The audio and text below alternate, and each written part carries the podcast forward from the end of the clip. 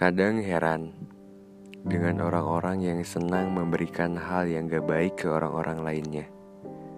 Apa hakikatnya manusia saling menyakiti manusia lainnya?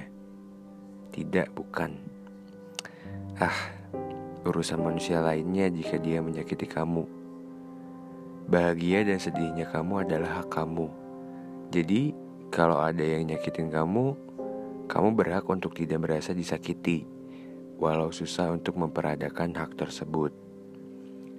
Karena kita manusia, punya hati, punya perasaan.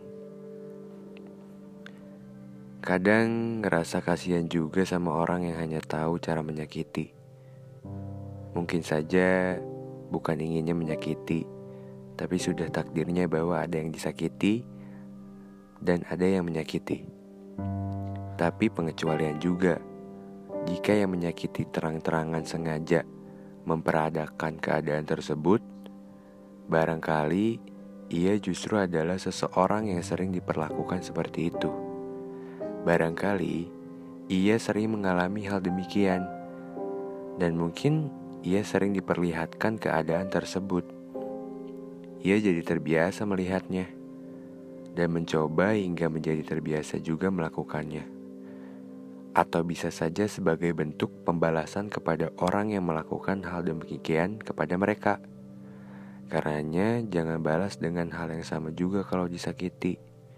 Sama saja bahwa kamu membenarkan perlakuan orang itu. So, jangan terlalu membenci orang yang menyakiti kamu. Kadang kamu perlu lebih menggenggam tangannya lagi ia butuh orang baik lebih banyak lagi.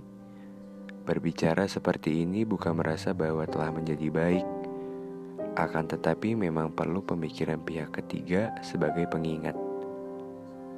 Jika kamu disakiti, berikan senyum pada yang menyakiti. Lapangkan hati kamu, ikhlasin. Jika ia nantinya bisa berhenti menyakiti, justru lebih senangnya lagi Di mana pun orang yang jadi tempat pelabuhan, ia bisa melepas perihal menyakitinya.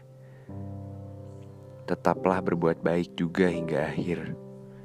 Karena jika seseorang telah berbuat salah, justru kamu tambahi dengan salah. Lalu siapa yang akan menebar kebaikan?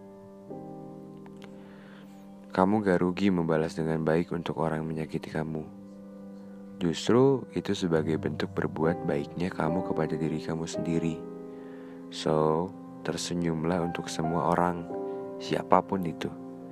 Karena mau kamu hitung satu-satu, mau kamu hindarin satu-satu orang yang nyakitin kamu, pada akhirnya kamu akan tetap menemui yang akan menyakiti kamu. Dan barangkali gak ada yang mau lapang bahwa ia akan disakiti. Gak ada satupun yang mau menerima keadaan disakiti.